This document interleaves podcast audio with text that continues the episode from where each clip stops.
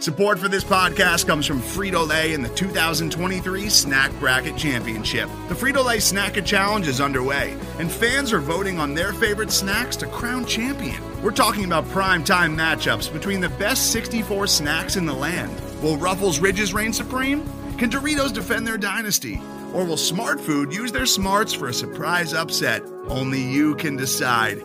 Get in on all the action for a chance to win up to $1,000 or a year's worth of snacks. Let your snacks be heard. Just go to fritolaysnacket.sbnation.com to vote and enter for a chance to win. No purchase necessary. Sweepstakes ends April 3rd, 2023. Void where prohibited. Year's worth of snacks awarded in the form of 52 coupons, each good for one bag of chips. See official rules at fritolaysnacket.sbnation.com.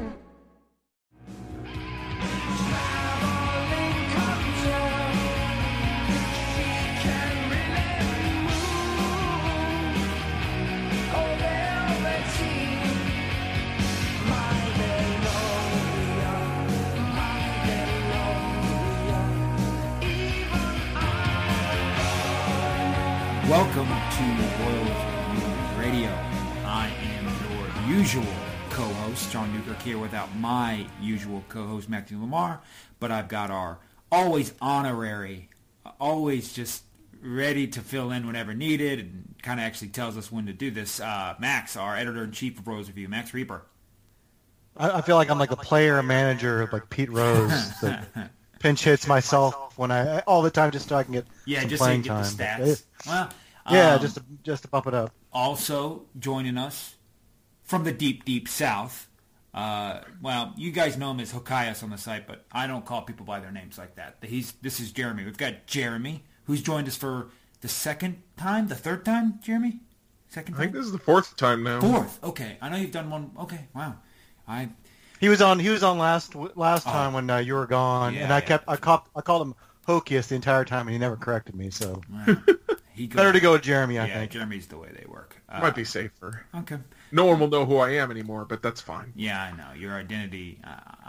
Fans are going to be flocked outside of your house, just ready to burn it down. But okay, well, I want to know if I'm actually a computer. What did you say? They'll want to know if I'm actually a computer. Yeah, that's a meme. That's a meme that really only the deep Royals Review fans get. I don't know if the casual podcast listener gets that one. So we've actually done, even excluding me, I think we've done a couple podcasts like within a quick span. Am I right? I mean, this is like the third one in like a few weeks, maybe. There's a lot of news, man. Yeah. It's coming fast and furious. We got the season coming up, so. Oh, yeah. So we're going to talk a bunch of things tonight. We're going to definitely talk about predictions. Jeremy wrote a little bit about the Royals, today as in Tuesday when we're recording this, about what could go right. And then we've also got what could go... Wait, did you do right or wrong, Jeremy? I did right this time. Right, that's what I thought. And then we also will kind of discuss what could go wrong with the Royals. Opening day is just 2 days away. On Thursday there, ticket prices are 45% more expensive than normal, so feel free to wait until or Saturday. I forget it. Are they skipping a day? I think so. Yeah, they're skipping Friday. Okay.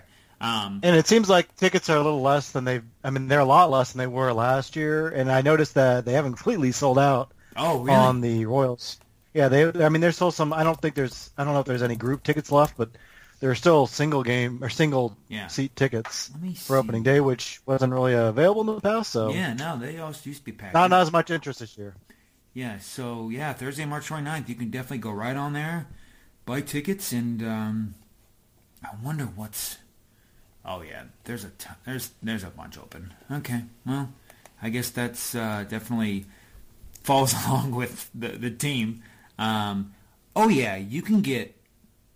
You can get, like, dugout box row 120 or section 120, like, lower level, real close to the baseline tickets. I mean, it'll cost you $200, but, they've got them all the way up until, like, row H and stuff. Wow.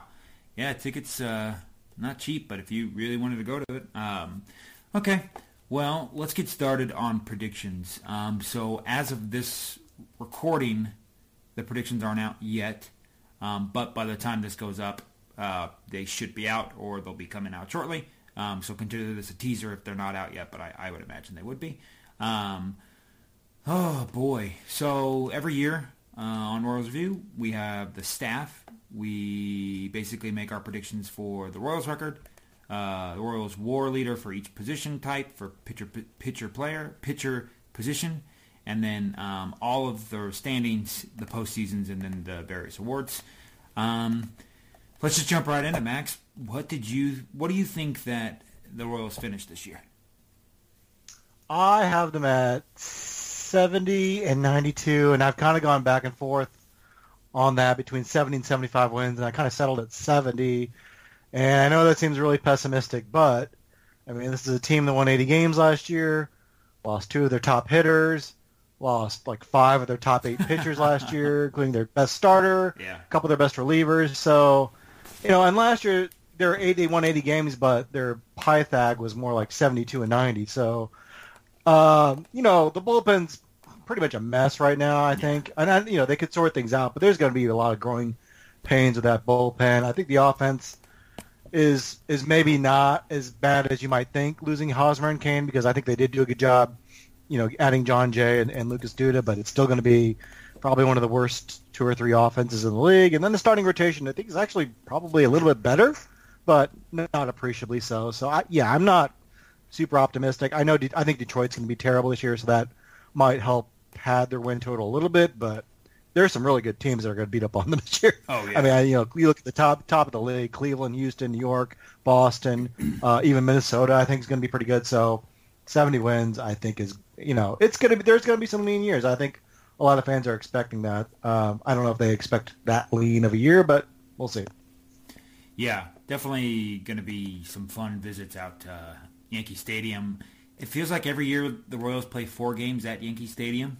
And if they play, I'll have to look at the schedule, but if they play four games at Yankee Stadium, oh my God, imagine Ian Kennedy facing all those. I mean, I'm sure it was, because the Royals played Aaron Judge, the Yankees, when Aaron Judge set the rookie home run record. And I think it was Ian Kennedy that got lit up doing that. So there's going to be some pain for sure, especially with the Indians and even the Twins. I mean, they're, you know, it'll definitely test the patience of fans. Jeremy, what did you decide? What did you predict? I went a little bit. It ends up being on the more optimistic side, but I went with 75 wins. I believe in this lineup way more than I think pretty much any of the other Royals review writers do, and I feel good about this. The rotation, the biggest thing with the rotation is the injuries. If they can avoid too many pitchers being hurt too long, then I think they'll have a pretty good rotation. And then, like Max said, the big question is going to be that bullpen, because it was a giant mess last year, and all of their best pitchers from last year are gone. So a lot of the season, whether they could even think about going over 75 wins would depend on the bullpen kind of coming together and being a lot better than it might look right now. Yeah, no, definitely. I had, oh, by the way, they do play four games at the Yankees. I don't know how, every year they play four games at the Yankees. I don't know why that is, but I have them at 70-92. I literally just changed it, because I had them at 72-90, and so I said, you know what, I think Max is right. 70-92 is a good fit. As Jeremy mentioned, the bullpen is somewhat important, but I mean, what's the best case? What's the best case scenario for this bullpen? Like, Herrera's good. Herrera goes back to being good Herrera, and then what? I mean, what else? Maurer is kind of shows that his ERA, you know, was underperforming his FIP, and he's actually a pretty good reliever. And even in that scenario, though, it's like, if he pitches well, I think he'll probably get traded. Yeah, yeah. You know, maybe Richard Lovelady and a couple other young arms, Miguel Almonte, Kevin Lenick, Tim Hill, maybe some of the young rookies end up being really good relievers. I mean, that's possible. Yeah, Justin Grimm could do okay. I mean, there's a lot of could be okay, but like even if they hit, like, oh, they had a good season. A good season for some of these guys still isn't that good of a season. You know what I'm thinking? You know, I mean, Burch Smith or Blaine Boyer having a good season is like, I mean, you know, I don't know. It's just there's just a good lot. Season would be like half a win, right? You know, yeah. Like half a win, you know, above replacement. So right, yeah, you're not a ton of upside there. Yeah, and the only guy, I mean, Herrera is the only guy projected to be above half a win. He's at 0.9, and then Marauer is half a win exactly. And, yeah, they've got his ERA and FIP just basically being in lock at. So, I don't know. That's my biggest concern is the offense. I think we might be underrating. Maybe not. I mean, Max mentioned some points about it, but I think overall some folks might be underrating just how bad the offense might be. Adding Lucas Duda definitely helped. But, I mean, this is still a team that's going to be playing, you know, Alcides Escobar for 160 games, and then I don't know, Merrifield, I think, is going to regress. And then you've got Alex Gordon hitting 140 in spring training that now he has to go, you know, get more minor league at-bats against the minor league camp. And John Jay and Bonifacio, the only kind of one of the rays of lights, is suspended for 80 games. And I don't know. That's a lot of hurt. Yeah, I think there's more guys that you would tag as regression candidates than guys that you think would improve. I mean, you know, Salvi, probably going to be about the same. Duda is, you know, he's on the older side. I can see him regressing some. Merrifield, you could probably go either ways, but, you know, a guy that had a big spike in performance like that, you would at least be wary of him regressing. Esky obviously is on the downside of whatever little offensive talent he had.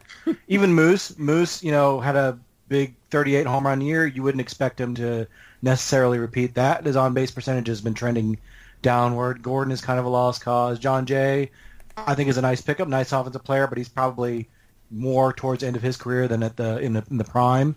And then Soler and Bonifacio would be guys that you think would maybe be on the upward side of things, and maybe Mondesi if he ends up contributing. But I mean, yeah, there's a lot of guys. It's an offense that even if they perform at kind of what you think they will perform, it wouldn't be very good. And if we get a lot of those regression candidates actually regressing, then that could be a really big disaster. Yeah, what do you think, Jeremy? Do you have any thoughts on the offense? The only thoughts I have, I look at this lineup and I you know, obviously you guys have points when you talk about regression, and I keep looking at it and not seeing the regression in the, you know, rose-colored glasses, or I guess Royals colored glasses that I'm wearing, but John Jay is like a legitimate leadoff hitter that the Royals haven't had in a while. He's got a decent career OBP, and maybe it goes down some, but maybe it doesn't. And I don't think Whit Merrifield is likely to take a step forward, but I'm not sold that he's going to start regressing yet either. I maybe Moose doesn't hit 38 home runs, but I watched him adjust in 2015 to finally start hitting the ball the other way. And then when they started pitching him more inside in 2016 and 2017, he started pulling it. So I feel like the biggest problem for Gordon has been a lack of adjustment, but I think Moose can keep up with that. And then just everybody, I think Soler could break out still, and I keep seeing everybody could kind of stay the same. But if they regress at all, then, yeah, the lineup is going to be complete garbage. You're absolutely right. Yeah, the Moustakis point is interesting because, I mean, he could either be – it's kind of like either or. He could either hit for power, which is kind of what he did last year, where he tried to just pull everything, swing at everything, and then – or there's the kind of, yeah, go opposite way, kind of go more contact. And, if he can find a happy ground, you know, you could maybe have 25 to 30 home runs, and then you know, he still had 22 home runs in 2015. Yeah, no, that's what I mean. But you would think that, you know, it'd be great if there was a best of both worlds with him, I guess. Because in 2015, never mind, his walk rate was better than last year, but it was 7%. I was thinking he walked a little bit more. He actually walked more in 2016, but of course he was injured. Small sample size, yeah. Yeah. So I really like – I like the current Moustakis. I'd rather him swing at everything because that worked for him, even though his OBP was pretty garbage. But I don't know. it was he had one of those awesome seasons. So I think he only got, I think it was once he got called out looking one time, because I kept track of that all year. And wasn't that the first time he even took a strike looking? Like every strike he'd had was a foul ball or it was swing and a miss. No, I'm sure he took some first pitch strike. I mean, I would have think he did, or like some 3-0 strikes or something. Okay, I must have misremembered. It was just he hadn't struck out looking until then. Yeah, I mean he had the one or two. I'm pretty sure he only did it once, but I know he did it very few times. And that's kind of the thing. He's just been like, you know what, screw it, I'm just going to swing at everything. So that worked. And, of course, you know, he might have changed his launch angle and stuff. So, yeah, it's interesting that... in his defense for not walking, he was batting sixth in front of a black hole for most of the season. Yeah. But, you know, best... I don't know about... yeah, probably best case scenario is that he hits really well and then he gets traded, right? I mean, if he's hitting well in June or July, there's no reason to keep him. Well, that maybe. I mean, under I think a lot of general managers, but you know, Dayton Moore has maybe been reluctant to trade guys if the team is playing well in the past. So, you know, and I know I think maybe sometimes that people point that out and it gets a little overrated. Because he, you know, when the team was not good in 2010, 11, 12, you know, he traded guys like Jonathan Broxton away and Scott Podsednik. But Moustakas is a little different. You know, he's kind of a guy that's been with a franchise, and you know, he's a clubhouse leader. And if they're reasonably, you know, maybe not in the race or anything, but kind of around 500, you know, I can kind of see them saying, well, we want Moustakas around to kind of be a mentor, and we think, you know, getting to 500 is a laudable goal, and maybe some of that will be just kind of, you know, CYA because they couldn't get a trade done. You know, no team was willing to give them what they wanted. Look at what the trade deadline did last year for guys like JD Martinez. There may just not be anything worth trading him for. And I think that's a really good point. I think people saw the Duda and Moustakas signing and said, "Well, you know, we can flip them at the deadline." Well, have you seen what the market's doing for these guys? I mean, like, there's a reason why Moustakas was available for, you know, 1 year, $6.5 million, because no one values older players that hit home runs, especially one that's only signed for the next 2 months, you know. So I don't know if a team's going to want him in July, or at least be willing to give up much of anything. So yeah we might trade him, but the return's going to be, I think, a little bit lighter than maybe what people expect. Yeah, it won't be great, especially since there's no Q. I mean, they couldn't have got the QOB traded halfway anyways. But I mean, especially something like that where, you know, the trading team basically, or the receiving team basically gets nothing out of them other than whatever performance they get, and then let them walk. But I mean, the Royals, what's the minimum return? I guess I should say, you know, like, you know, if they're bad, let's say they're, you know, 10, 15 games below 500 at the deadline. I mean, and Moustakas is at 20 home run, you know, having a really good half season.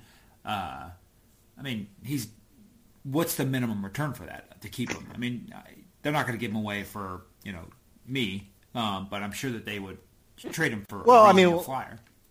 Why wouldn't you? I mean, like, trading away does two things. It not only does it bring a player in, and maybe it's not even a very good player, but it also opens up playing time for Chesler Cuthbert, right, which... You do, you know, you might want to get a look at him. And Hunter Dozier could also, you know, be ready for major league action at that time, and maybe you want to see what he can do at third base. So, you know, I think at the deadline you try to trade him for whatever you can get. Sure. Now maybe they see it differently, but right. I mean, I'm thinking, yeah, I'm in the same camp, trading for whatever you can get. But I'm wondering if, you know, the Royals are setting maybe like a minimum return thing, like, okay, we got to get at least this kind of player. You know, we're not going to trade him for. Yeah. For the, you know, Mariners, you know, rookie ball reliever or something like that, you know? I mean, I would be up for that because I'll take dang near anybody for the most part. But, you know, I don't know. Seems like they're kind of, they could be stingy about it. The Royals might. I think the other thing you've got to look out for is possibly a similar situation to what we had last year, because the Yankees, the Astros,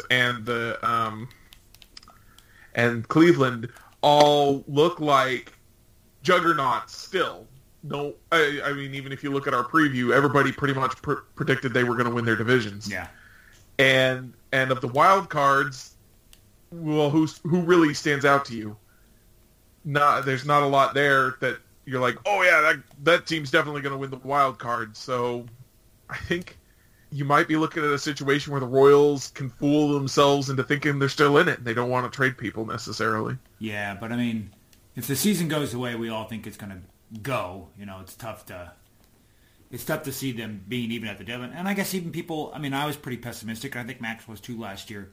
You know, the season started off just how kind of I think Max and I were thinking, like, oh yeah, they're bad. That's what we thought. But yeah, then I mean, they did find themselves kind of near the deadline, kind of still kicking around. So obviously the Royals as well have some sort of internal, like, okay, if we're here by the deadline, we'll you know, not trade anybody away. We'll give it a shot otherwise. And of course the external factors of, you know, the last kind of push. But I don't know.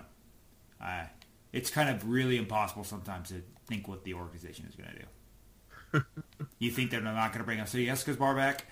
Well, I got news for you. He first guy signed. First guy they signed in the offseason, I think. Or, you know, that's on us. We should have predicted that. Yeah, we really should have. Yeah, we thought they might have. That's on us. Come on. Death taxes Escobar. Yeah. Yeah.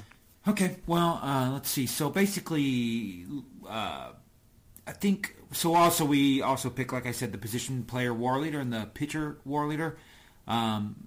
No surprise, basically everybody picked Danny Duffy to be the pitcher WAR leader. I picked Jake Junis, just kind of a wild card.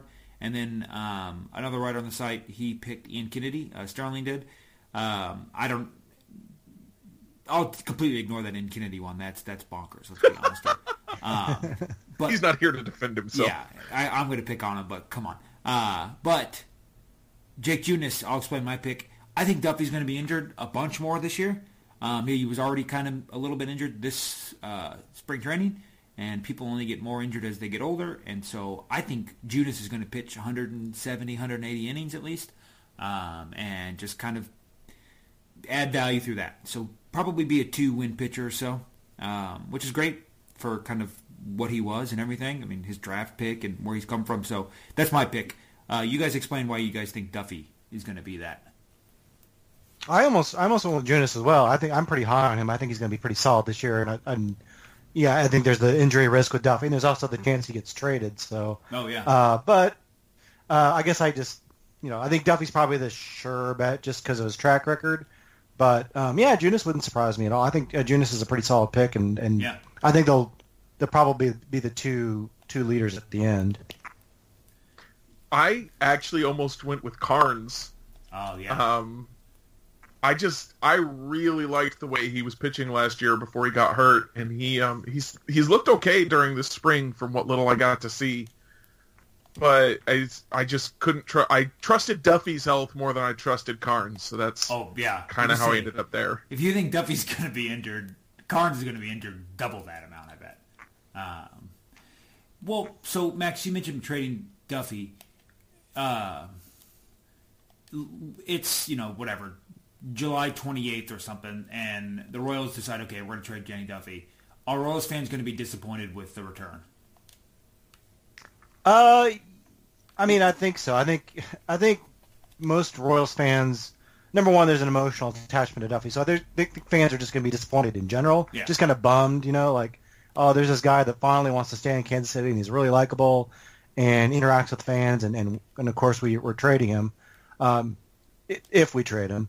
And, you know, I think your attitude, like a lot of people's attitude will be like, well, if we do have to give him up, well, it better be a really great haul. Yeah. And again, like, you know, the trade market's just been really weird this offseason. Like, I mean, you have a better sense of the Garrett Cole trade, but, you know, my sense is it's probably a little underwhelming for the kind of quality pitcher Garrett Cole is. And if that's the return for Cole, you know, Duffy's probably, you know, at that level or a little less probably. You know, if that's what the market is, it seems like everyone's hoarding prospects right now.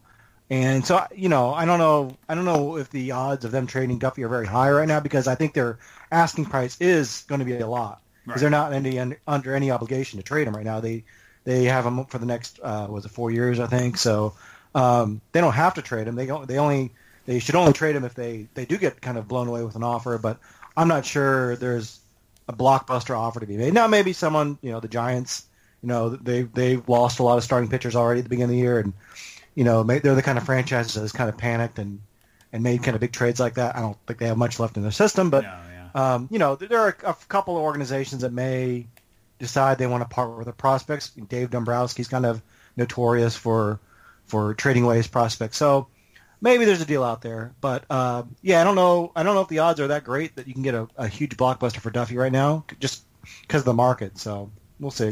Yeah, I definitely think, and the Cole one is an interesting one. I think he's only got 1 year left, but then Duffy's for more, but Cole's a better pitcher and younger. I mean, yeah, there's a lot of kind of like add subtracts with that, but and then of course the Pirates had where like they have to their weird valuation of players. Like I kind of wrote about that they have to like go for guys who are, you know, not high floors, but high probability of success and the whatnot. So I think, I don't know what Royals fans would think about that, but I do think that a lot of the kind of the not casual, but the standard Royals fan, they think Duffy is, you know, one of the top 10, 15 pitchers in the league, which isn't necessarily the case. I mean, Duffy's good, but I mean, what's his, 147 innings? I think it's his career, the most he's ever pitched in a single season. And that's, I mean, I don't know how you guys define ace, but how many? It can be really easy to convince yourself that he was hurt last year, but he's not going to be hurt this year, and he will be top pitcher. Yeah. It's so easy to convince yourself that. Right, 179 innings is his max. But he was like a half reliever, half starter in 2016, so that kind of helped a bit. Yeah. I don't know. He was good last year, but I think that I think we see him. I think a lot of the normal fans thinks of him a little higher than maybe the rest of the league does. Good. I was just going to say I see two possible futures for Danny Duffy. Either the Royals trade him sometime this year, and even if they somehow did a multi-team deal and got the top three prospects in baseball, a lot of fans would be really upset. Sure. Yeah. Or they don't trade him this year. He's probably hurt a lot and kind of devalues himself and makes it impossible to trade him for the rest of his contract. And by the end of it, everyone's booing him the same way they were booing Mike Sweeney because of the injuries and the gradually diminishing performance. Yeah, or even Alex Gordon. I mean, I don't know if people – I feel like I was just talking the other day about people were booing Alex Gordon, right? No, maybe not. I don't know they're booing him, but there's definitely a lot of negativity around him right now. Yeah, and you mentioned a good point, Jeremy, about that where – I mean, if he's hurt, you know, he's not exactly cheap. You know, he's not making $4 or $5 million. He's going to start be making, you know, mid-teens here soon, which is not cheap, particularly for the Royals. And if he can't stay healthy, I mean, he's a depreciating asset as it is. He's only going to start getting more expensive and more crushing for healthy. So I think I'm in the camp of kind of move him at all costs. But I don't know. I don't know. He obviously, when the Royals are going to be good again, at least, you know, what a lot of us are expecting, Duffy won't be on the team anymore. I mean, it's hard to see this team being good in the next 4 years. Good enough to compete. And if they are good enough to compete, it's probably unlikely that, you know, 34-year-old Duffy is going to be, you know, much of an addition to that. I could see a scenario where if he really wanted to stay a Royal, he might convert to full-time relief to try and deal with some of these injury issues, as we've seen some people do before, like Kelvin Herrera. And I could see him being successful in that role for a while, but other than that, yeah, or go the way of the Andrew Miller kind of long reliever kind of thing. You know, pitch 3-4 innings, or maybe not four, but pitch, you know, 3 innings, come out of the bullpen, because yeah, I mean, he would definitely be pretty fun to watch, just kind of hurling it like we got to see in 2016. Okay, so the little more split decision, though, was kind of all across the board for the most part. I think we have 4 different people for the position player war leader. Max, who'd you go with? I went with Whit, kind of by default, just because. So, like, Salvi, I was kind of thinking that would be the way I'd go. But then I figured his numbers have kind of declined other than his home run numbers. Yeah. His defensive has kind of declined. And I think the injury risk is pretty high with him every year. Moose, you know, he was a 1.8 WAR player last year, even with the 38 home runs. So I feel like a lot of his value is now tied up in those home runs. Yeah, definitely. And so, like, you know, other than that, you know, I think Whit, you know, provides solid defense and speed, which I think that, you know, that doesn't, it's not really prone to slumps. And so even if his hitting does go through, like, maybe he has a bad year at the bat, I think at least have that to fall back on. So I went with Whit, but I'm curious to hear your rationales for your picks. I went with Mike Moustakas. Kind of the same thing with Junis, where Moustakas, I mean, Perez is probably going to be injured. I mean, I guess Moustakas could be injured, and I think Merrifield is probably going to kind of regress a bit. I went with Moustakas just because, you know, plays third base. I think his defense isn't as, I mean, it's not as, maybe not as good as it used to be. I mean, you know, we're talking 2 years ago, so he might be a little slower after that injury, but still should be good defense. And just plays. I mean, he should be good for, you know, 150 whatever games a year. So he's kind of one of those guys that just adds value being on the field. I could see it being Perez, but I don't know. I kind of just went with Moustakas. But Jeremy, you chose Moustakas as well. What was your thought? Yeah, this is kind of the same thing with Salvi. I just have this sneaking suspicion the injuries and all that time behind the plate is going to start to catch up to him this year. And the concussions he's had a few of them now. Yeah. So that worries me, and if it's not going to be, if Salvi's healthy, then it's going to be him.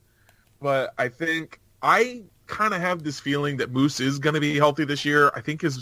I even think his defense might rebound. I think he was still at the beginning of last year. He was still dealing with the leg injury, and I think it got aggravated when he got hit by that Detroit pitcher. I forget his name.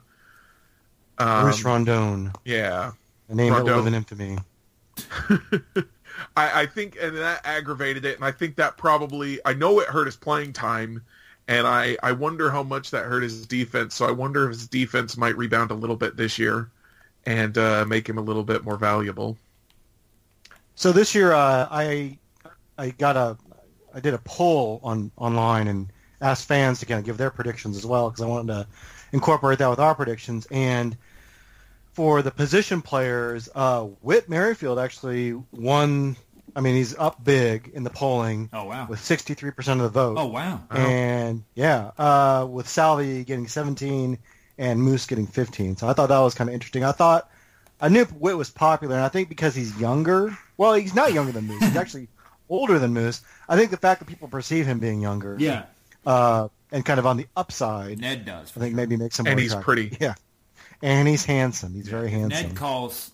Ned mentions the young guys one more time. The young guys. They're younger than him. Yeah. I would say he's older than me. I can't, God, who is it? It's like Merrifield. I'm trying to think who else he calls part of the young guys. I think like Orlando. Orlando. Yeah, Orlando, who's like 31, I think.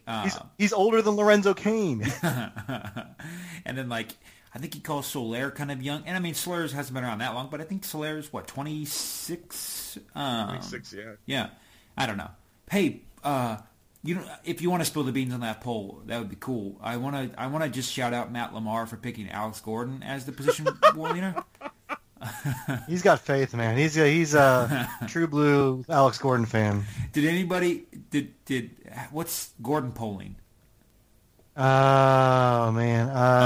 You don't have in front of you. See any votes for him. Oh, no, I have in front of me. I don't see any votes for him. Ah, damn. So I see one vote for Lucas Duda, one vote for Lucas Duda, one vote for Jorge Soler, three for John Jay, and John for Alex Gordon. Yeah, Alex Gordon did not receive it. So Matthew Lamar obviously didn't vote. I think it's so Escobar got as many votes as Gordon, huh? Yeah. No, that's not a good sign. And Infante. Yeah. Ay. Okay.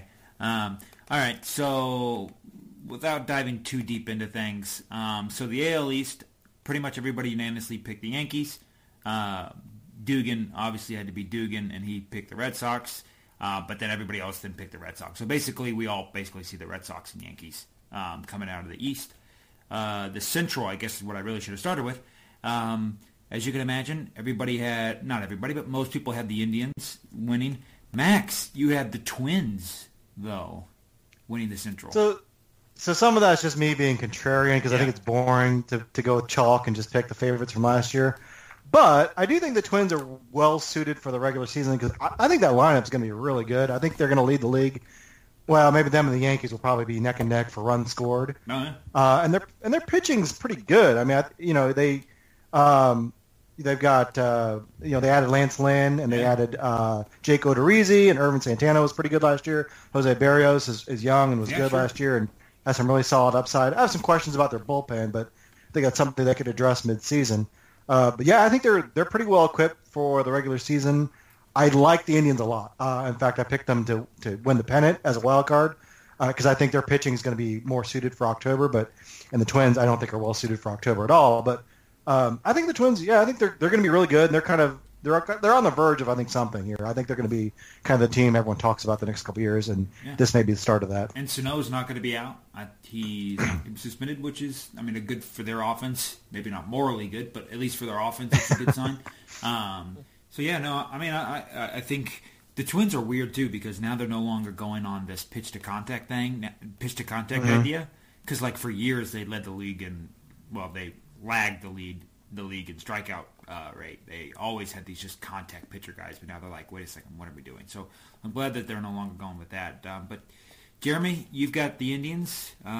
You just kind of follow in just basic – I'm the same, but just, they're the best team in the Central. Are they – They lost Carlos Santana, and their lineup is good enough to overcome that loss, especially if Yonder Alonso does anything like what he did last year. Yeah. And their pitching is still their pitching. Their bullpen is still their bullpen. I'm not all in on the Twins. I think there's a fair chance. I remember 2015. They were coming up. They were doing great things. And then in 2016, they completely bombed. And I kind of wonder if that might happen again, even though I did predict them to take a wild card spot. Yeah. Like Max said, they've got their bullpen isn't necessarily that great.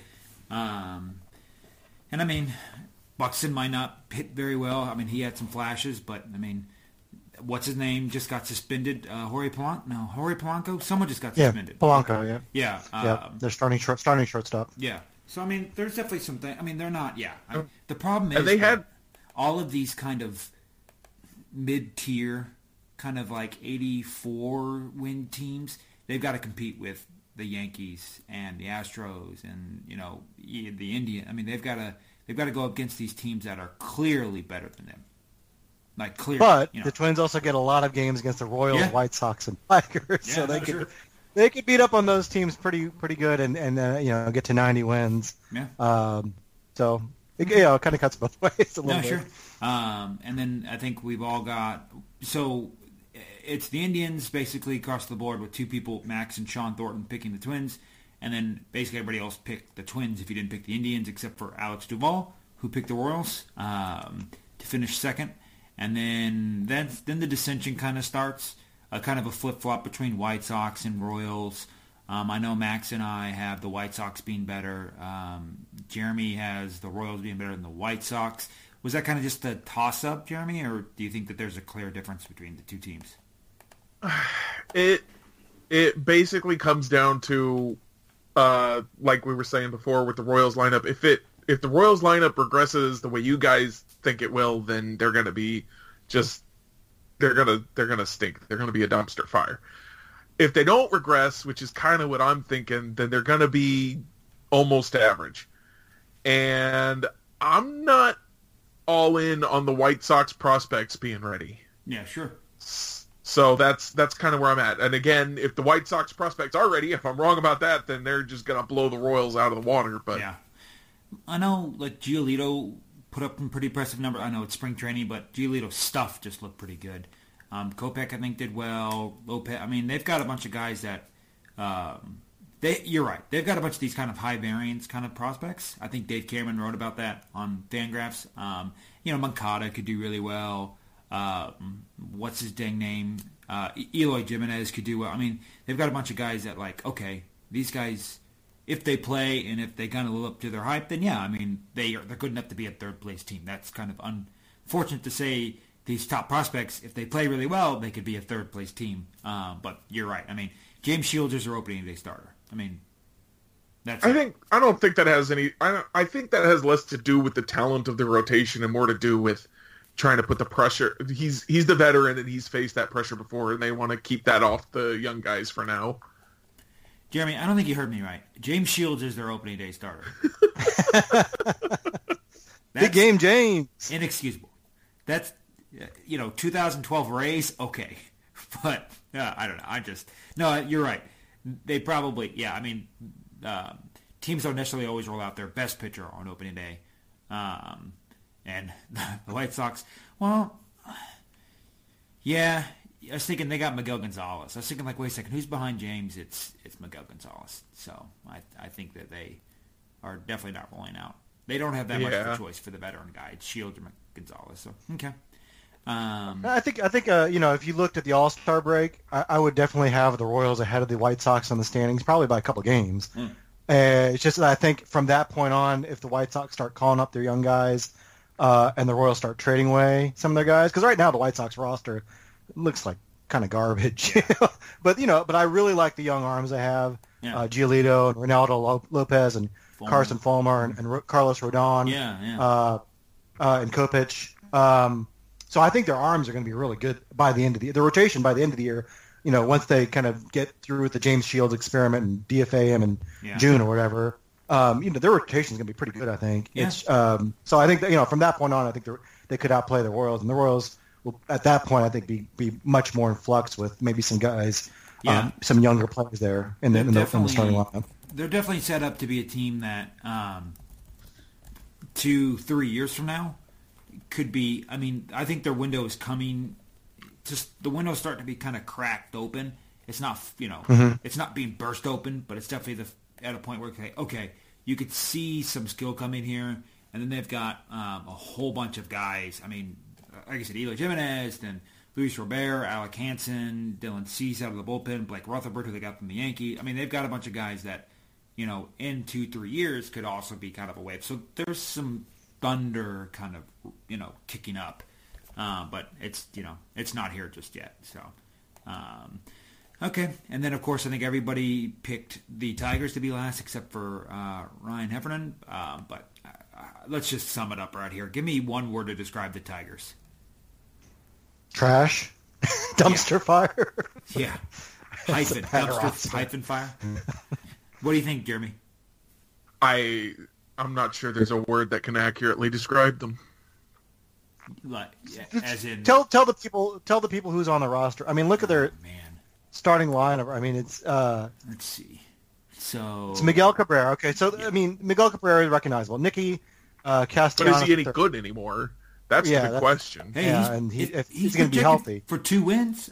That's okay. That's pretty good, still-ish. So here's the rest of their projected starting lineup: Dixon Machado at second. Mikey Matuk in left, Leonis Martin in center, Jaimir Candelario at third, Victor Martinez, who I forgot is still playing. He's a DH. That's right. Yeah. That's not a good. There's Jose Iglesias is okay, James McCann's okay. The rotation, Jordan. You want to make fun of James Shields starting on opening day? How about opening day starter Jordan Zimmerman, who had an ERA over 6 last year? Yeah. Francisco Liriano's in the rotation. Matthew Boyd's in the rotation. And Fulmer's always hurt. Yeah. At least Boyd is young. Yeah. But Francisco Liriano, there's no excuse. Matthew Boyd is a Whit Merrifield young. He's 27. Oops. Well, and Mike Fox, they've got one of those. Okay, so this is a classic projection system. This is a classic I get to pick what numbers I want to look at because the Tigers' rotation, projection by Fangraphs using their WAR, which is FIP based. Michael Fulmer 3 wins, Jordan Zimmerman 1.3, Fires 1.1, Boyd 1.2, Liriano 1.3, Norris 1.4. They've got 1, 2, 3, 4, 5 pitchers basically being a 1.5 win pitchers, and then they've got Fulmer at 3 wins. So they're 10 wins for their bullpen they've got calculated. If you like the projections, if you buy them, and I think that they're well-founded at least, they actually don't look like too bad of a rotation. Not great, but, not awful. But that's if you buy them. And so that's one of those where, if the, if I was like, oh, the Royals' rotation is predicted to be 10 wins, you know, here's all the thing, blah, blah, blah, people are like, oh, yeah, that makes sense. But then, you know, if it's the Tigers, some people are like, oh, no, no, no, it's way over. So I think – and I think it's not that bad. Yeah, I think Zimmerman is a bounce-back candidate. Yeah. Yeah. And Fulmer, I think, is really good. Francisco Liriano, I mean, I think he's about the end of the line. And Matthew Boyd, I've never been – he always seems to do well against the Royals, but, you know, I'm just not impressed by him. And then, like, after that, they just have no depth. It's like Buck Farmer and a bunch of guys in AAA that probably shouldn't be in the big leagues. I mean, it's just their farm system is just, you know, an inch ahead of ours because they've started the rebuild before we did. If they have an injury of any sort, you know, like I said, Fulmer's hurt a lot. Right. He's hurt. Their rotation is terrible. And 10 wins is the 25th best. You know, I mean, it's still not even that great. But I mean, it's I mean, I don't know. They're not. At least they're not. Well, the Orioles are basically Kevin Gausman and everybody. Oh, I guess they have Alex Cobb now. I was thinking the Orioles are basically just two pitchers, and then everything else is bad. But all right. So, and then in the West, this would be kind of a fun one. Obviously, we would have picked the Astros. That's kind of an easy one. I would have definitely made fun of anybody who didn't pick the Astros. Even if they were right by this time next year, I still would have felt unjust doing that. But then there's a little bit of turmoil kind of overall. I wish Alex was here to explain the Mariners, but most of us picked the Angels to both win the West and also make the wild card. I don't know. General thoughts on that? Kind of anybody particularly high on the Angels, or just maybe aren't that high on the rest of the AL wildcard contenders? I'm not that high on the Angels. I think they'll finish second just because I think they'll be mediocre, and the other teams in the West are kind of bad. Yeah. but you know, they still had a pretty thin roster, and I like the moves they made this offseason. I think they had a good offseason, but you know, I think they kind of just went from being a poor team to a mediocre team. You know, I think Ohtani will be good. I know there's some concerns after spring training, but I don't think he's, you know, I think he's going to be good, but probably not like superstar his first year. Ruth. Yeah. Yeah. And so, you know, I think they'll be okay, probably in the mix, but maybe on the outside looking in. You mentioned Alex Duvall picked the Mariners. He's the only one that picked the Mariners second and in the wild card. And I think the Mariners could be good, or they could be just like terrible. Like I can't figure them out at all. And they, I mean, number one, because it's hard to figure out who's on the roster because they trade guys like every single week. But you know, it seems like they're kind of picking up some good players, and they've got some decent players there. But then you look at some of their, like you look at their starting rotation, you're like, that's kind of scary. So I don't know, like they could be good, and we're just not seeing it. But most likely, I think the Angels seem like a pretty solid second place team. Yeah, the Mariners are like a first baseman away from being a little more safe. I mean, Ryan Healy is basically replacement level, and then Vogelbach is kind of... So, yeah, they're kind of like... Yeah, they're in that, like, what are they going to be kind of mode? Because they've got a couple legitimately very good players. I mean, Kyle Seager, James Paxton, Cano's still pretty decent, Cruz. I mean, they've got a couple... Zunino kind of turning around, so... And then Edwin Diaz, they've got an elite closer. I mean, they've got a bunch of makings of a good team, but then it's just kind of like, well, they've also got to play the Astros, and then they've also got to play the Angels. You know, it's something that it's just kind of tough to be like, oh, okay, this is a playoff team, you know? You guys are shaking your heads, right? Yeah, I mean, I don't really see them being good this year, but, you know, they're... Heck, their roster in July could look a lot different than it does now. So, you know, like you said, they've got some pieces to build around. There's just not – they're kind of stuck in no man's land, really, because they're definitely not a super team, but they're just definitely not at the bottom of the barrel like I think the A's and Rangers are. I mean, the A's are kind of interesting. They're kind of – I could kind of see them being a high-variance team too, just because they've got a lot of young players. They are really young. And so I can see them kind of being good if those guys take a step. But there's also going to be a lot of, you know, lumps. Yeah. So they're probably going to be, you know, in 90 loss territory. But the Rangers, I don't know. Like they seem really bad to me. And that kind of surprised me when I looked at the roster because, you know, I'm kind of used to them being pretty decent. And I think maybe I've been underestimating them for like the last 5 years. I keep thinking they're going to be bad and they're not. But I don't know. The roster looked kind of crummy to me. Like, no, you're right. They've got a couple good starting pitchers, but then their lineup is kind of contingent on a lot of Beltre guys kind good. Of Beltre, how much does he have left? Shin-Soo Choo, is he pretty much done?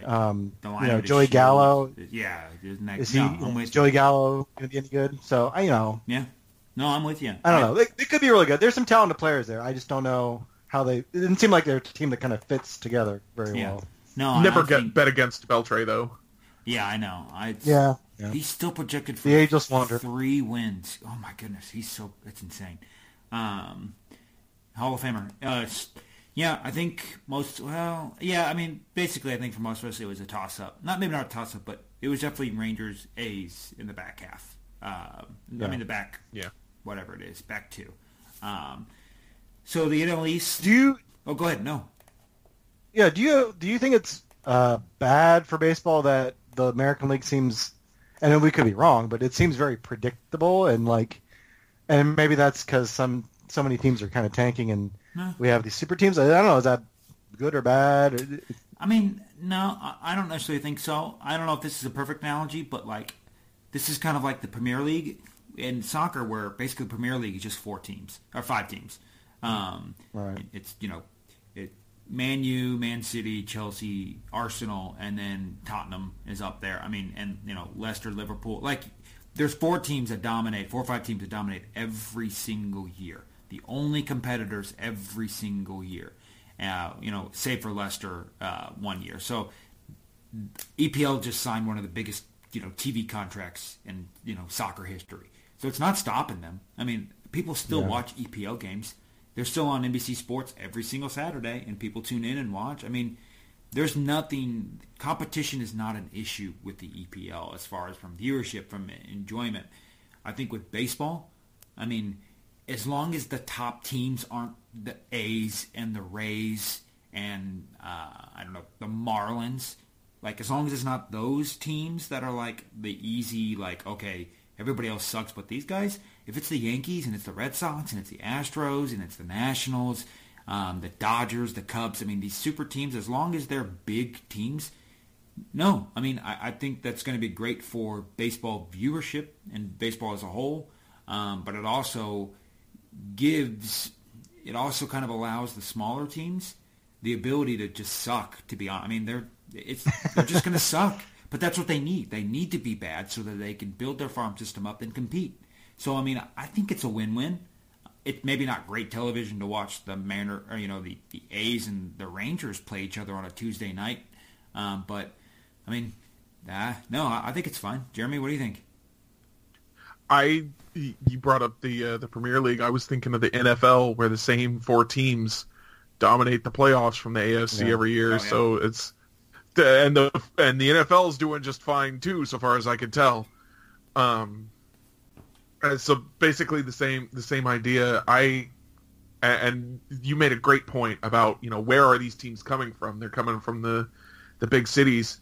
The Rangers and A's aren't going to be a good matchup on a Tuesday night. But even if they were a good matchup, nobody would be watching. Yeah, and I mean it's good. I mean it's good for even.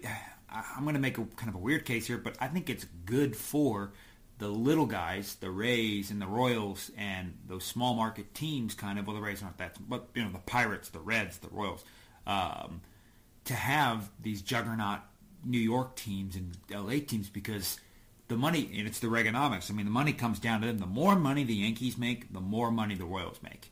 And the more money baseball makes, the more money the Royals make. The more ability they have to spend $150, $160 million when they need to. Without that, without the Yankees having this gigantic sports network, or the Dodgers and Angels signing these huge TV deals, I mean, the Royals might not have been able to support a $160 million payroll if they're not getting $120 million from the MLB, for free, basically. So, I don't know. I think it is. So, you guys are all nodding your head, right? Okay. I agree with a lot of what you guys said. I just, if it does become kind of the same teams every year, and it probably will. I think you'll probably see some surprise teams every once in a while, but I think it does. I don't know. I feel like this should be a problem if it's kind of the same team. But you guys, I guess, provide some pretty good counterexamples. But I'm just thinking of like college basketball, where you do have like the Blue Bloods, who are kind of predicted to win the tournament every year, but then Loyola pops up and makes it to the Final Four, and that's really exciting, and I think people get into it. But yeah, we'll see. I don't like just because it's predictable in March doesn't mean that's who we'll have in October. So we'll see. Have you guys opened? And of course, have you? Oh, sorry. Go ahead, Jeremy. I was just going to say, of course, part of the reason it's so exciting that Loyola shows up where it does is because there should be no way they should be able to do that, right? Yeah. So same thing for the little guys. When the Royals showed up in the playoffs, everyone said, "Who? What? How?" Yeah, yeah. Do you guys open your brackets like for like the past few weeks at all? I gave up. I stopped. I said, you know what? Forget it. I'm not going to open mine anymore with how bad it is. I don't know anything about basketball, so I just threw things at the board. I said, I should pick an upset about now. Well, Max, and that's just how I did it. You're a Kansas fan. Did you pick MU or Did you pick KU going very far? Yeah, I pick them every year to win it all, just because not because I think they will, but because if they do and I didn't pick them, I'll feel really happy about it. Yeah. But in my office pool, in my offices are. I work remotely, and my office is actually in Virginia. So everyone in my office picked Virginia. So I'm like the only guy that picked Kansas, and I've got a really good chance of winning our pool now. If Kansas wins, if Villanova wins, then I won't win. But so I've got a vested interest now in KU pulling off. Okay, so with the NL East, a little bit of the same. Nationals, everybody picked the Nationals to win it. You know, I just now noticed this, Jeremy. What are you doing here with the Phillies winning the wild card? I felt it was time for an upset, so I just threw one in there. I don't know. They have some young guys that I really like. They did a couple things in the offseason. I can't remember what they were now. Arrieta's one. Yeah. Carlos Santana. Yeah. And then they're the ones that have that kid who hit like all the home runs, didn't they? Reese Hoskins. Yeah.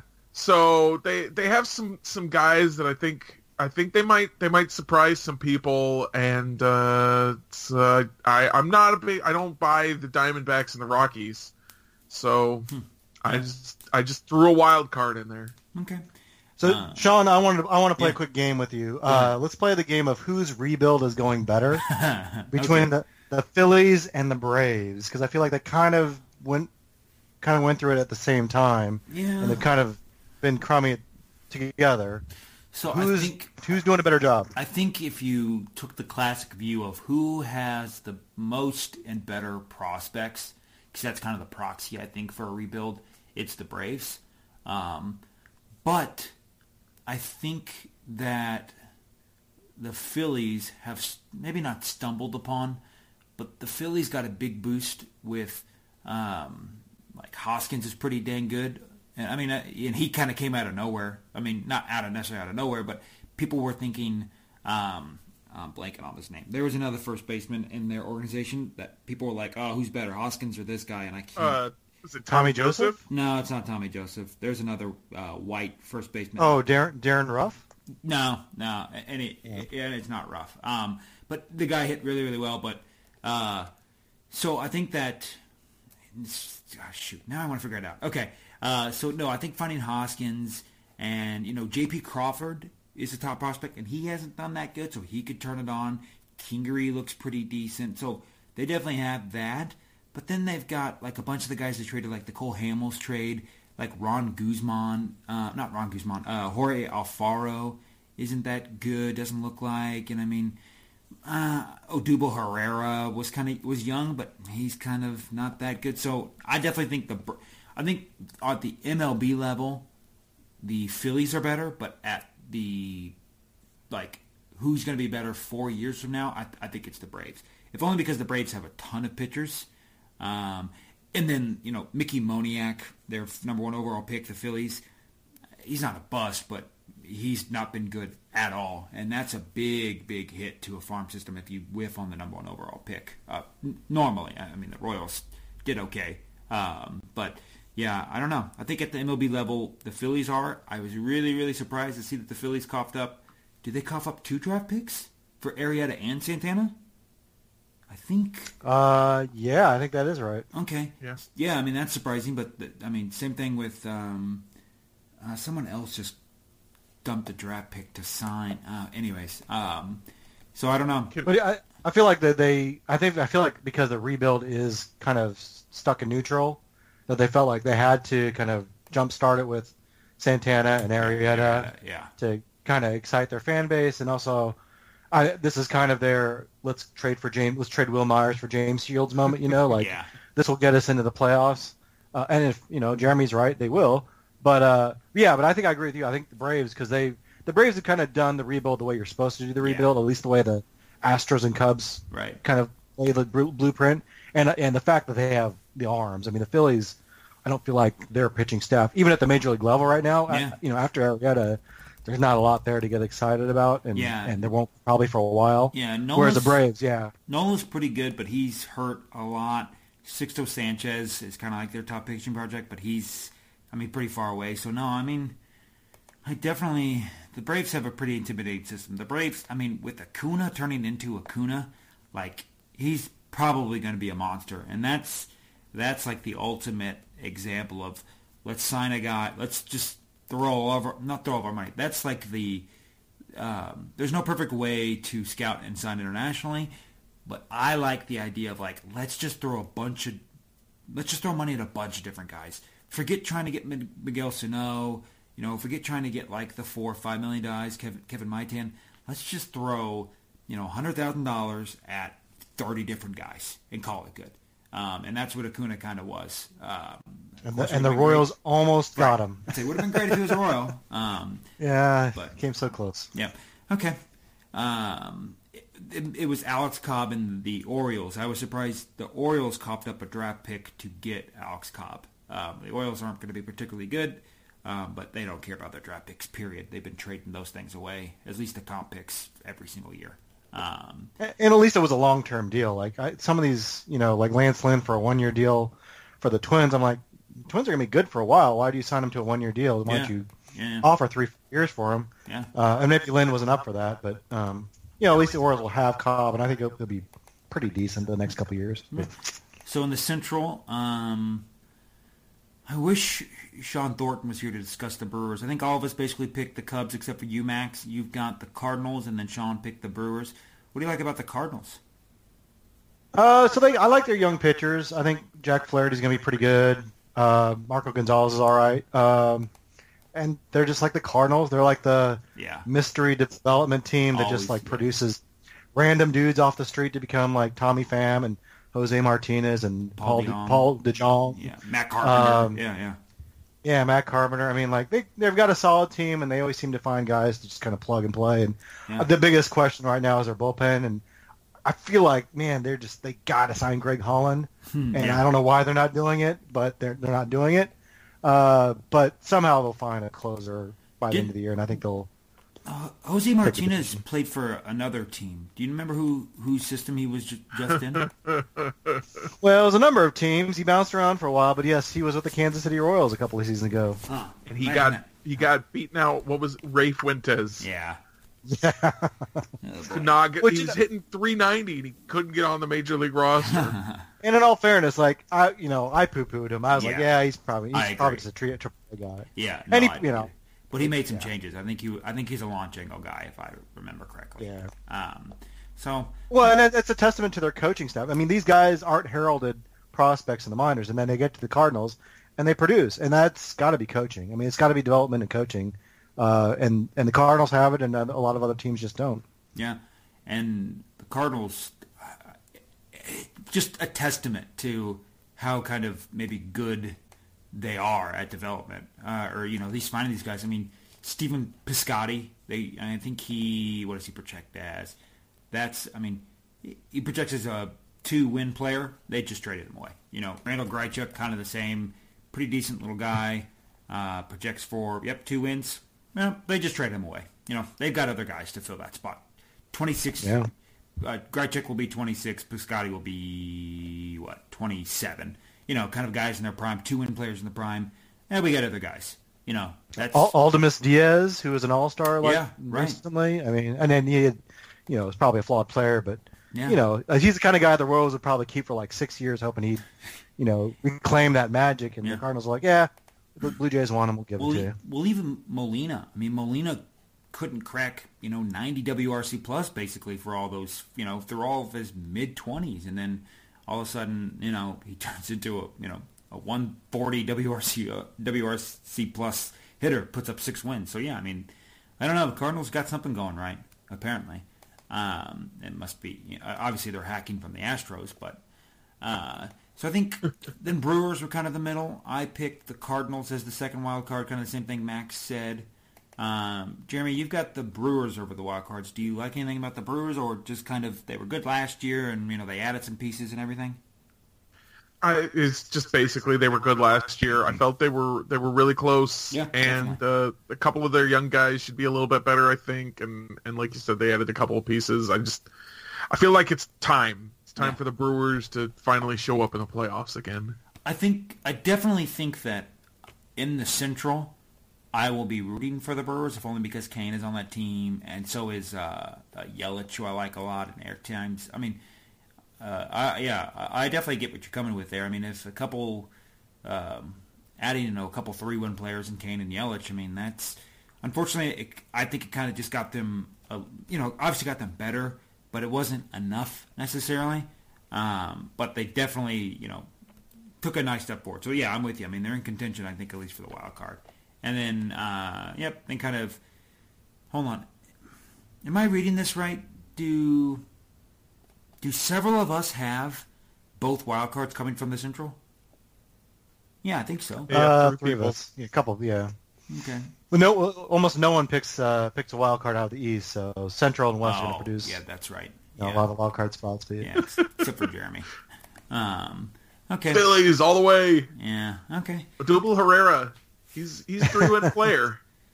Yeah. You're saying he's not that good. No, he's good. He's going to carry him. He's going to lead him. It's going to be great. All right. I'll have to write this down to remember to timestamp this to make fun of you next week. Okay, so, and then obviously in the East or the West, everybody chose the Dodgers. That was kind of, whoa. Sean, hold on. Someone did not pick the Dodgers. Max, who didn't pick the Dodgers to win the NL West? So, I didn't. So, again, I'm being a little contrarian. But they had a quiet offseason, I thought. And I really like what the Diamondbacks are doing with the franchise.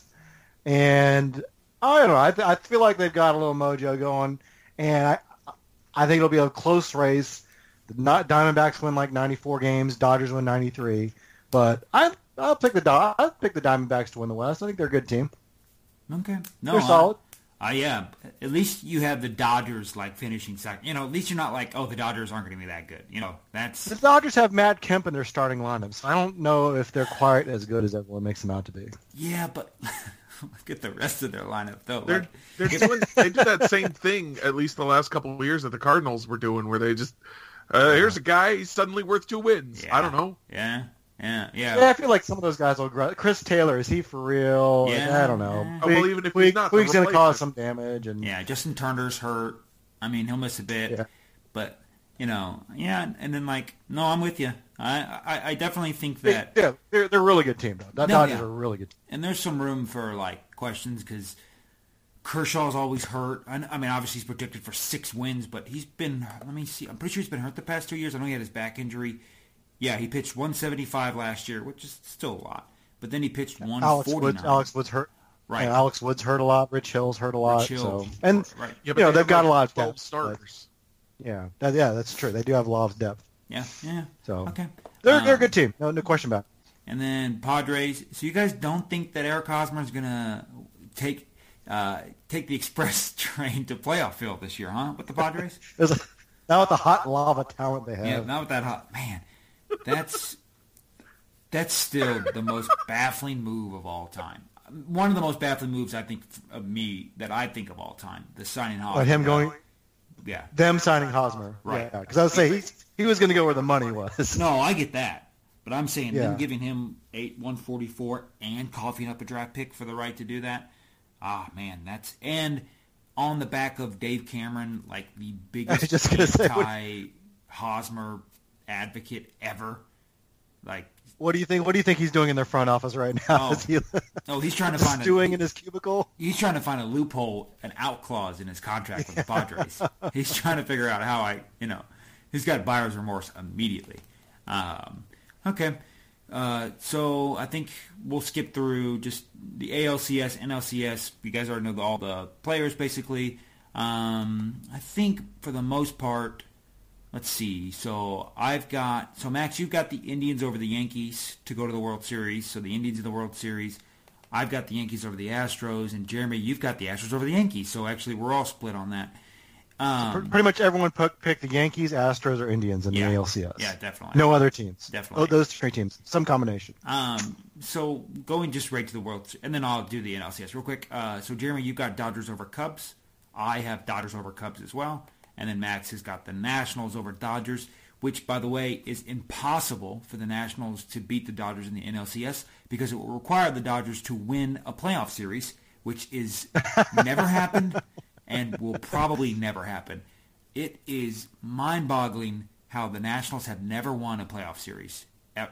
Anyways, that just blows my mind. So skip to the World Series. I've got the Dodgers winning. I picked them last year. Got close, but obviously they lost to the Astros. Max, again, has the Nationals paradox going on, but has them. It's their year. Over the Indians. And then Jeremy's got the Dodgers as well. I'll just defer to you guys on that because, Jeremy, talk to me about the Dodgers. Max, talk to me about the Nationals. Jeremy, do you think the Dodgers just that great, or do you just kind of like the matchups, I guess? Are they the best team in the NL, so that kind of puts them into the World Series, and then you like them a bit, or what are your thoughts with the Dodgers? The Dodgers, I just look at them, and they, like I said, they're like the Cardinals of the West. They find guys to fill the holes. Whenever they have a hole, here's another guy that can fill the hole. Here's another guy that can fill the hole. They had so many injuries, and they just kept filling the holes. Yeah. And their front office just seems to be just amazing. They sign the right guys, they make the right trades, everything. So they were really good. I don't see them being any worse.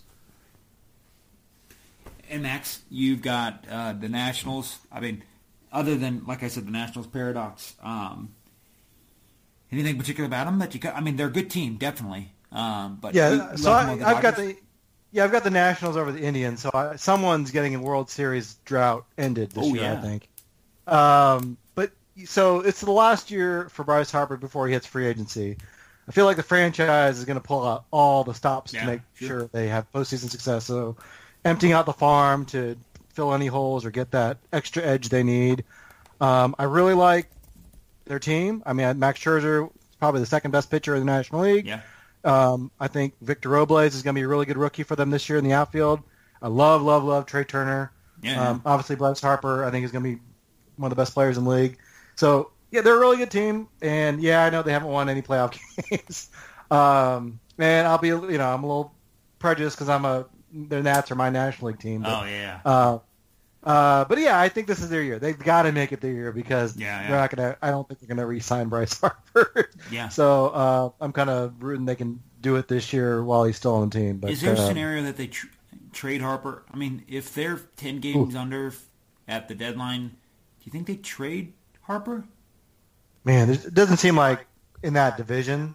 Yeah. It's so bad. It just doesn't seem like there's any way. But, yeah. No, I mean, yeah. No, I can't see it. I hope I want that to happen, if only because, like, they trade Harper to the Yankees. Oh my God, Twitter would die if they traded Harper to the Yankees, and the Yankees would be the favorites to win. I mean, they're pretty. I would die. Yeah, well, they're pretty close to the kind of favorites-ish now. But okay, all right. And so let's. So there's a bunch of awards. I think Patrick Brennan, God bless his heart, he picked Lorenzo Cain to win the NL MVP. That's a pick, all right. I don't usually go contrarian because I don't think we don't have like the NCAA bracket. Going contrarian helps because you get points and others don't. But I kind of actually try to stick with it. But I did go a bit contrarian on some of my award picks just because. Max, I know you've got Goldie winning the NL MVP. I love Goldie. Is there anything you think particularly about him that you like? I mean, I just think because Arizona's going to have a good year, he'll fit like the narrative of, hey, the Diamondbacks bested the Dodgers. I think Bryce Harper's a really good MVP candidate. Mm-hmm. I think Chris Bryant, who a couple Ryan Heffernan and Sterling Ice picked, I think that's a really good MVP candidate. I think it'll probably be pretty good odds it'll be one of those three guys in the National League. Maybe Clayton Kershaw. Yeah, or maybe Arenado. Yeah. Okay. Yeah. Arenado's a good pick too, but probably not Lorenzo Cain. Yeah. Jeremy and I, we both picked Bryce Harper. Jeremy, you have got Jose Altuve repeating in the AL. Yep. You I pepper in some thoughts, some knowledge. It would require me to have some thoughts, I guess. I don't know. He never gives up, and everybody else is picking Mike Trout. I hate to just pick what everyone else is picking. So I went with Jose Altuve. I see a Lindor pick there though, Max. Was that a contrarian kind of pick?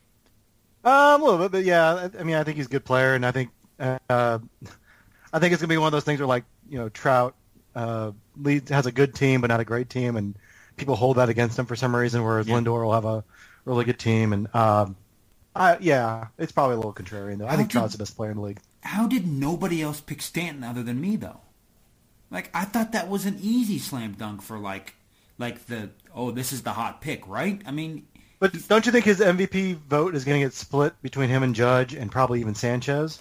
He's going to hit 115 home runs this year in Yankee Stadium.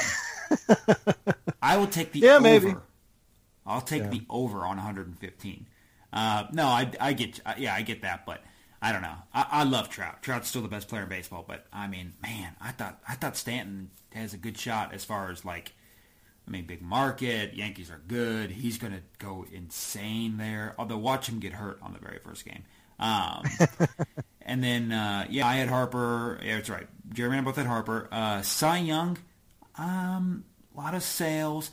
I do like the couple Stromans, though. That's really interesting. Max, anything about Stroman? Yeah, I've been a big fan of Marcus Stroman ever since he was a Duke. I guess the big concern with him is just health. But I think if he is healthy, then he's going to be one of the top pitchers. I feel like the top of the American League is kind of thinned out a little bit. Like, I think Severino's really good, who a couple people picked. Sale I'm a little skeptical of, but he's still a really good pitcher. I think the Indians have – I almost went with Carlos Carrasco or Corey Kluber just because I think the Indians have really good pitching. But I don't know. It's kind of a – I don't know if there's a slam dunk in the American League right now. Yeah, nobody picked Kluber. Okay, I'm surprised by that. Jeremy, I like Severino. Did you like something particular with that? What made you choose him? I don't remember. Oh, you were I don't remember. He was in a drunken stupor. Yeah. I get you. All right. He's been really good, and the only thing I could figure is I didn't want to go with Chris Sale. Yeah. I don't believe in Corey Kluber back-to-back years. So has anybody why not Severino? I wonder, has anybody won who's back-to-back Cy Young awards? Randy Johnson? That's what I'm thinking. Might be like the surely Kershaw has. He won back-to-back ones? Let me see. I'm gonna solve it right now. Scherzer lost 2 years. Yeah, okay. Kershaw's done it. Pedro's there's a bunch of them. Kershaw did it 3 out of 4, okay, including Clemens, twice in a row. Okay, yeah, Clemens did it twice. Palmer. Okay. I thought it was Timmy Lincecum. Oh yeah. Who's where did he sign with? He just signed it. Rangers. Yeah, Rangers. Yeah. Okay. Oh yeah, Scherzer. Yeah. Okay. I thought it was a little more rarer than that. Okay. And then NL Cy Young, I mean, as you imagine, a lot of Kershaws. He's easily the favorite. And then Scherzer. And then I did like Dugan chose Syndergaard. I kind of do like that, but I think Syndergaard's going to get hurt. And then Sean Thornton, Jake DeGrom. That's a really interesting one. Anybody have anything on DeGrom that they like? That they kind of like that pick at all? Or you guys just talking? Man, he's a Mets pitcher. He's going to be on the disabled list by now. Yeah, let's be real. You got there's a minimum threshold needed to get that. If you couldn't pick Kershaw, who would you pick? Scherzer. Yeah. If I couldn't pick Scherzer or Kershaw, like the odds-on favorite, I don't know. Jeremy, who do you think? I would have to probably go to Syndergaard at that point. Yeah. Okay. That's a tough one. Maybe Bumgarner if I didn't know he was already hurt. Yeah. Max, who do you think you'd take if you can't pick the two obvious candidates? Yeah, I think I'd have to go Scherzer. I mean, I'm struggling to think who else would be. Yeah, Strasburg. I feel like I picked him a lot. I've picked him a lot in the last couple of years, and he always kind of disappoints me. Yeah. Okay. Quintana, mate. I mean, no. I mean, Quintana is just quietly good. I don't think he's splashing. He's never good in the way that gets him any recognition at all. Just in the way that wins baseball games. Yeah. Who's kind of the young, sexy pitcher coming up right now? Like that would take like a big step forward. I mean, Carlos Martinez is kind of that a little bit. Oh yeah, that's a good pick. Maybe John Gray, Jameson Taillon. That's really the kind of guys I can think of. Obviously, well, in the AL, Ohtani. Quintana, I just want to throw my favorite Quintana stat out there. For 3 straight years, he finished with 9 wins, and then it took him until basically his 4th year in the majors to get to 10 wins, and he got 13, and then he just had 11 wins last year. So the most he's ever won is 13 games in a season. And wins are meaningless, but he is one of the best pitchers in baseball. And he's thrown 200 innings basically every season he's pitched. And he has never cracked more than 13 wins. He's barely broke even. This is the first time he's ever had a winning record, was 2016. So, and he doesn't have the will to win. 13-12. Yeah, 13-12. Yeah, barely scraped it. And, of course, being on the White Sox the past few years doesn't help. Yeah. But he was 7-3 with the Cubs, so I think that's going to change. Okay, and so for the final 2 categories, Rookie of the Year, I thought this was really tough, if only because, the AL, other than Ohtani, and I kind of didn't want to pick Ohtani, I don't know, the AL doesn't really have that many good choices outside of Ohtani, right? Am I crazy here? Yeah, I think you're right. I kind of struggled with that, too. And I was like, well, I could go with Ohtani, but I don't think – I have a prejudice against pitchers for Rookie of the Year. I feel like they don't win it as much as hitters. I could be wrong about that. But I went with Willie – what's that? But he's both. Yeah, exactly. So maybe he gets a little bump for that. I went with Willie Calhoun for the Rangers just because, I liked him a lot as a Dodgers prospect. I think he's got some good pop. He had a pretty good spring. I think he's going to start the year in the minors, but I expect him to be up with the big leagues pretty soon. Yeah. After he's worked on his defense some. Yeah. Nothing to do with the service time, yeah. I think there's a lot of good picks out there. He was a second baseman, and he's got good contact skills. That's definitely my kind of guy. I know that it was either Eric Longenhagen or Kevin McDaniel said that Calhoun could easily be a 300, 400, 500 triple slash guy. He's a very, very good hitter. And then, Jeremy, you went with Ohtani. Do you like him, or is he just kind of the best of the rookies, you think? I am terrible at identifying. Prospects mystify me. I don't know. I'm always clueless. And I was like, Shohei Ohtani. Everybody talks about him. He was the big deal. I'll go with him.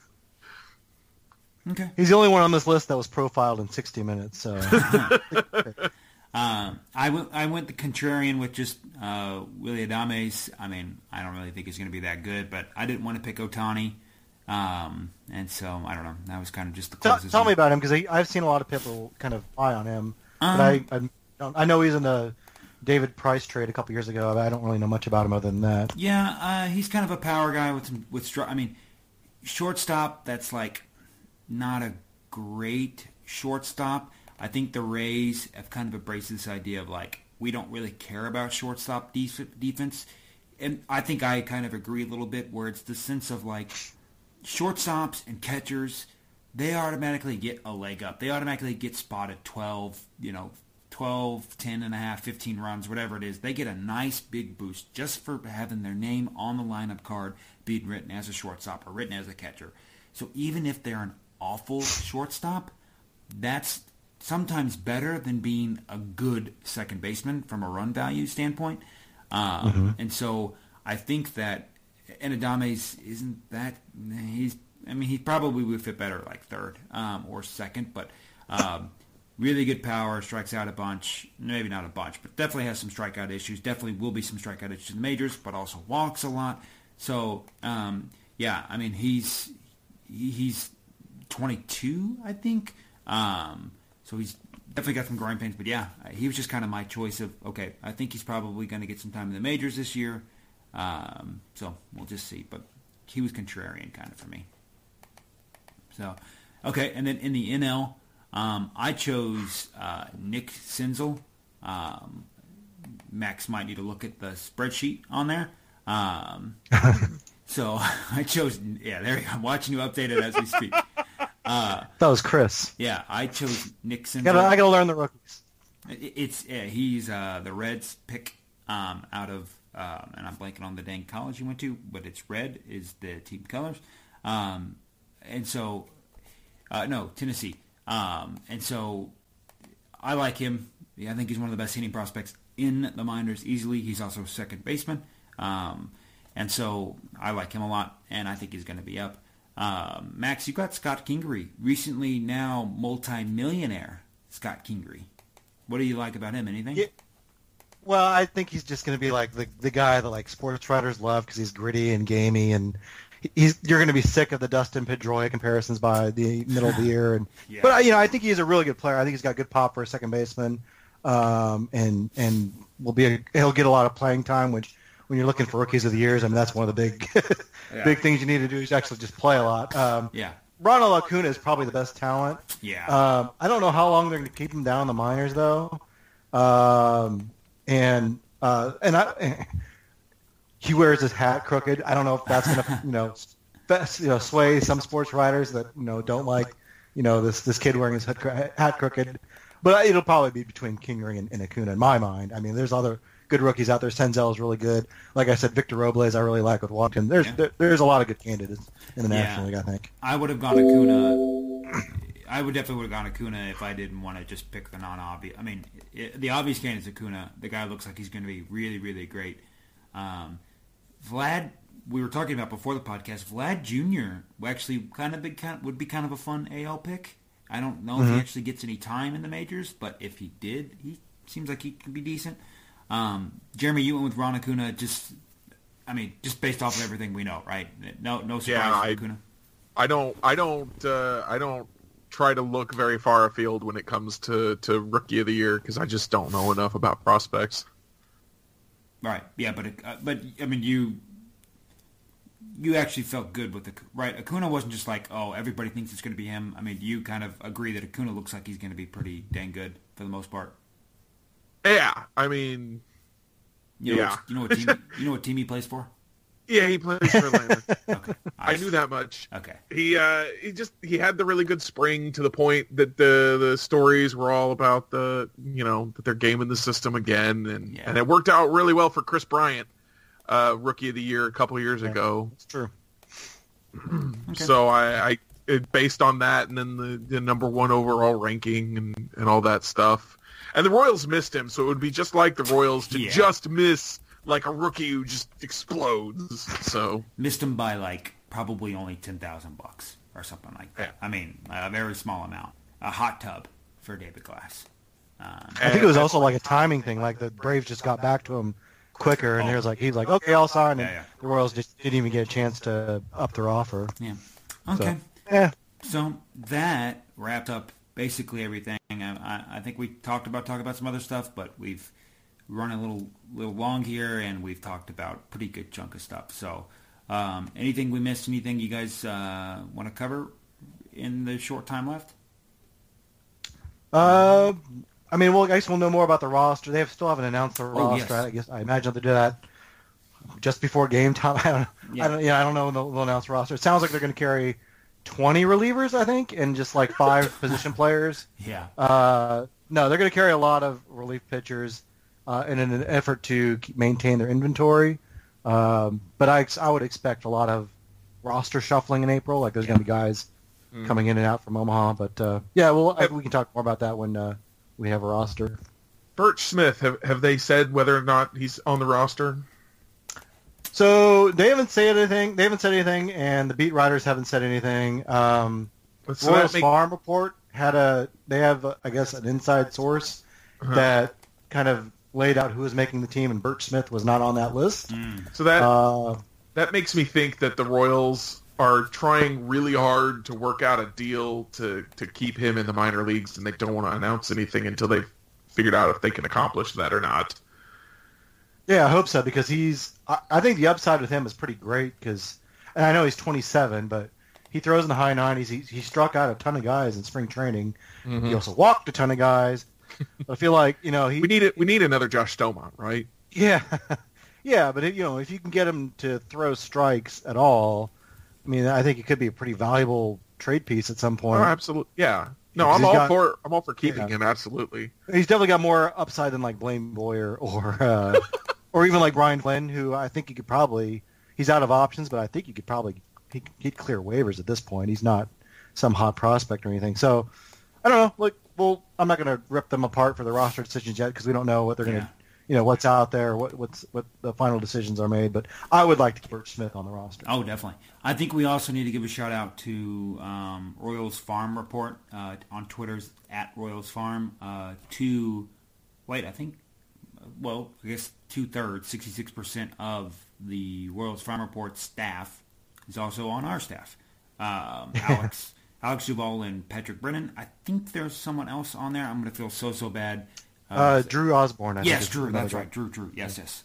Drew's also. No, they do really good work. They do very extensive minor league coverage, and they have I feel like good coverage too. Yeah. They have been other stuff. Mining the heck out of hot tips, right? I mean, they've been coming up with legit roster move scoops.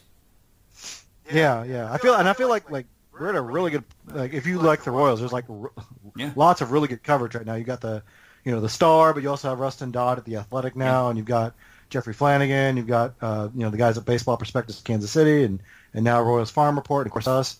And I mean, there's lots of great places to go for information now. Yep. So. Now Burch Smith. I definitely would like to keep him. So we've got roster stuff that, everything's usually still iffy for now. I am waiting on all the DL moves to be made. That way my fantasy team can actually get in place, because I hate that they wait till the last day to do it. But anyways, Jeremy, anything else that you can think of?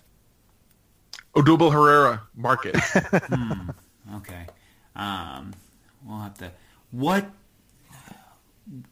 How much are you going to gloat when the Phillies make the playoffs? I haven't stopped gloating about Mike Moustakas breaking the home run record yet, so I'll let you know when I stop gloating about that. Okay, all right. I've got nothing other than that. So opening day, 2 days away. Oh boy, are you going to be there, Sean? No, I won't. All of my years, maybe not. Okay, so 2 years. My 2 years working for the Royals, I saw enough games for my whole lifetime. Been to several opening days. I at this point like watching baseball, regular season baseball at home, just because I can watch other games. You know, I like it. I enjoy a little bit more of that atmosphere, personally. And then I'll go to playoff games, but you know the Royals need to be in the playoffs again, so. Neither one of you guys are going, right? Obviously, Jeremy, you're not going. No. Yeah. Jeremy does not. I'll be there.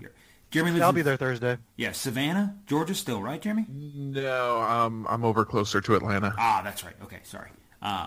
That's okay. So he will be going to the Braves opening day. He probably not. Have you been to... I went there. Yeah. I went to their stadium the last year of the old stadium. I went there because they had that burgeritas, and I was like, what? I got to try that. And they lied, because it was supposed to be the giant burger between two pizzas, but the bottom pizza was just the crust. There was no cheese or sauce or anything on it. I was so disappointed. So the MLB's doing all the stadium food tour thing they did in New York. Jake Arrieta made a case for himself in 20... Autoplay videos are the worst. Someone had, the worst one. Let's see. It was just basically a cheeseburger. I can't think of who it is. Jake Arrieta made a case for himself in 2015, won the Cy Young. They're doing like a food fest, a baseball fan food fest, with each team represented by one meal. And like the Rockies, I think just Kansas City had some brisket, and Tampa had like fish, and from local to the region, Colorado had a burger. Yeah, come on, guys. Cheeseburger with pickles and fries on the side. You gotta understand that Colorado is all the food is just getting eaten as quickly as they possibly can. Yeah. Okay. So I was just thinking about that. Yeah, the Orioles have got some. What did I forget what they did? Oh yeah, the pork belly mac and cheese. That's something, all right. Oh, I will actually be going to the Royals Yankees game for my girlfriend's brother's birthday. So that's probably the only game I'll attend this year. Do you take the kids out much, Max? To games? Yeah, I know it's not cheap, but the oldest one loves baseball now, and the middle child. He's just turned 7. He's finally an age where he kind of gets it now, and he enjoys going to games now. It's expensive though. You can't go to like weekday games because it's school night. But yeah, they love going. Yeah, Jeremy, do you get out to many games at least? I know you're not in Kansas City that much, but maybe when you ever are, have you gone to many, or where do you usually go? When I lived in Kansas City, I went to a bunch of games because they were cheap back then. Oh, yeah. And then the donuts and everything, so that was a good time. But I've ever since I moved away from Kansas City, I've only been to the one game, and that was the Burgerita fail game of 2016. Ah, all right. Okay, well, like we said, baseball is about to really get kicking in, and obviously we'll have a bunch more podcast kind of along the way. Hopefully it's a good season for the Royals. I know that good has a bunch of different meanings this year, but let's do real quick before we finally wrap up. What's a good season for each one of you guys for the Royals? I mean, a good season I think is just Jorge Soler and Jorge Bonifacio when he gets back, Jake Junis playing well, maybe a couple of relievers up from the farm pitching better than expected, and really a couple of guys. I mean, really, you almost have to keep an eye on the minors more because they need like a couple of like Suli Matias or Khalil Lee or someone else becoming a top 100 prospect, and that's what's going to be I'd rather win 70 games and have Bonifacio and Soler and Junis pitch well, and then like winning 78 games, but all those guys play poorly and it's like Lucas Duda carries the team and Mike Moustakas and So, yeah, I don't think wins and losses will be the judge of the success for the season. Jeremy? I want to see one actually young player break out. If I see one player who's actually young just, put up a really good season, then that's a success for me. Okay. Now, who's your likeliest candidate? At this point, just based on the ages of the guys and where they are in the system, probably Jorge Soler. He's my guy. If he breaks out this year, I think it's a success. And then I would especially like it if, like you said, everybody else, was at least solid. Yeah. Not break out with pimples and stuff. Though you're talking like no. Okay. I wanna see like a at least a 3-win, but maybe a 4 or 5-win season from somebody. And Sean, I assume you'll judge this season by how well Chase Velo does. That's the gold standard for any. No, successful season for me would actually be the Royals full on embracing the sell mode, the rebuild, and trading away everybody, and then restocking the farm system, and then a lot of the. I mean, Khalil Lee doing something about his strikeout issues and maybe, sticking in center, hitting well in high A, where I think he's probably going to go. Prado hitting for some power. Velo, doing well in double A. Lovelady getting time in the majors. All sorts of stuff like that. I'm always going to watch and spend a bunch of time watching the major league team, but there's a lot of stuff in the minor leagues that I'm watching for that I think are going to be very important too, obviously, to see kind of what happens there. So I need Khalil Lee to not be that good so my list looks good, but deep down I do want it to do well. So okay, so basically that's it for now. We've got opening day coming up. Stick through obviously on Thursday. This will probably drop on opening day. There's going to be a ton of stuff going on. We're going to have a ton of different threads, opening day threads. I'm sure we'll have a lineup thread. We'll have a bunch going on. We'll take a break on Friday, just take a breather and then continue. Baseball is about to start. Max, thank you for coming on.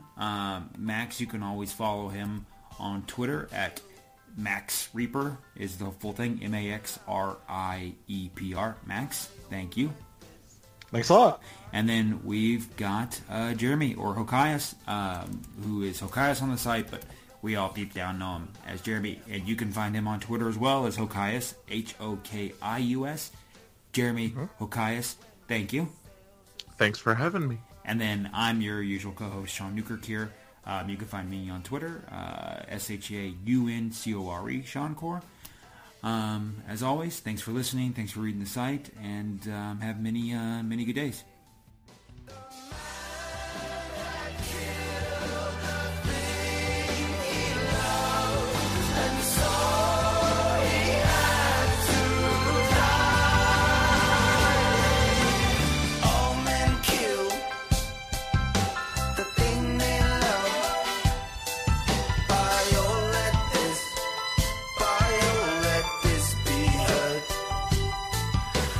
I love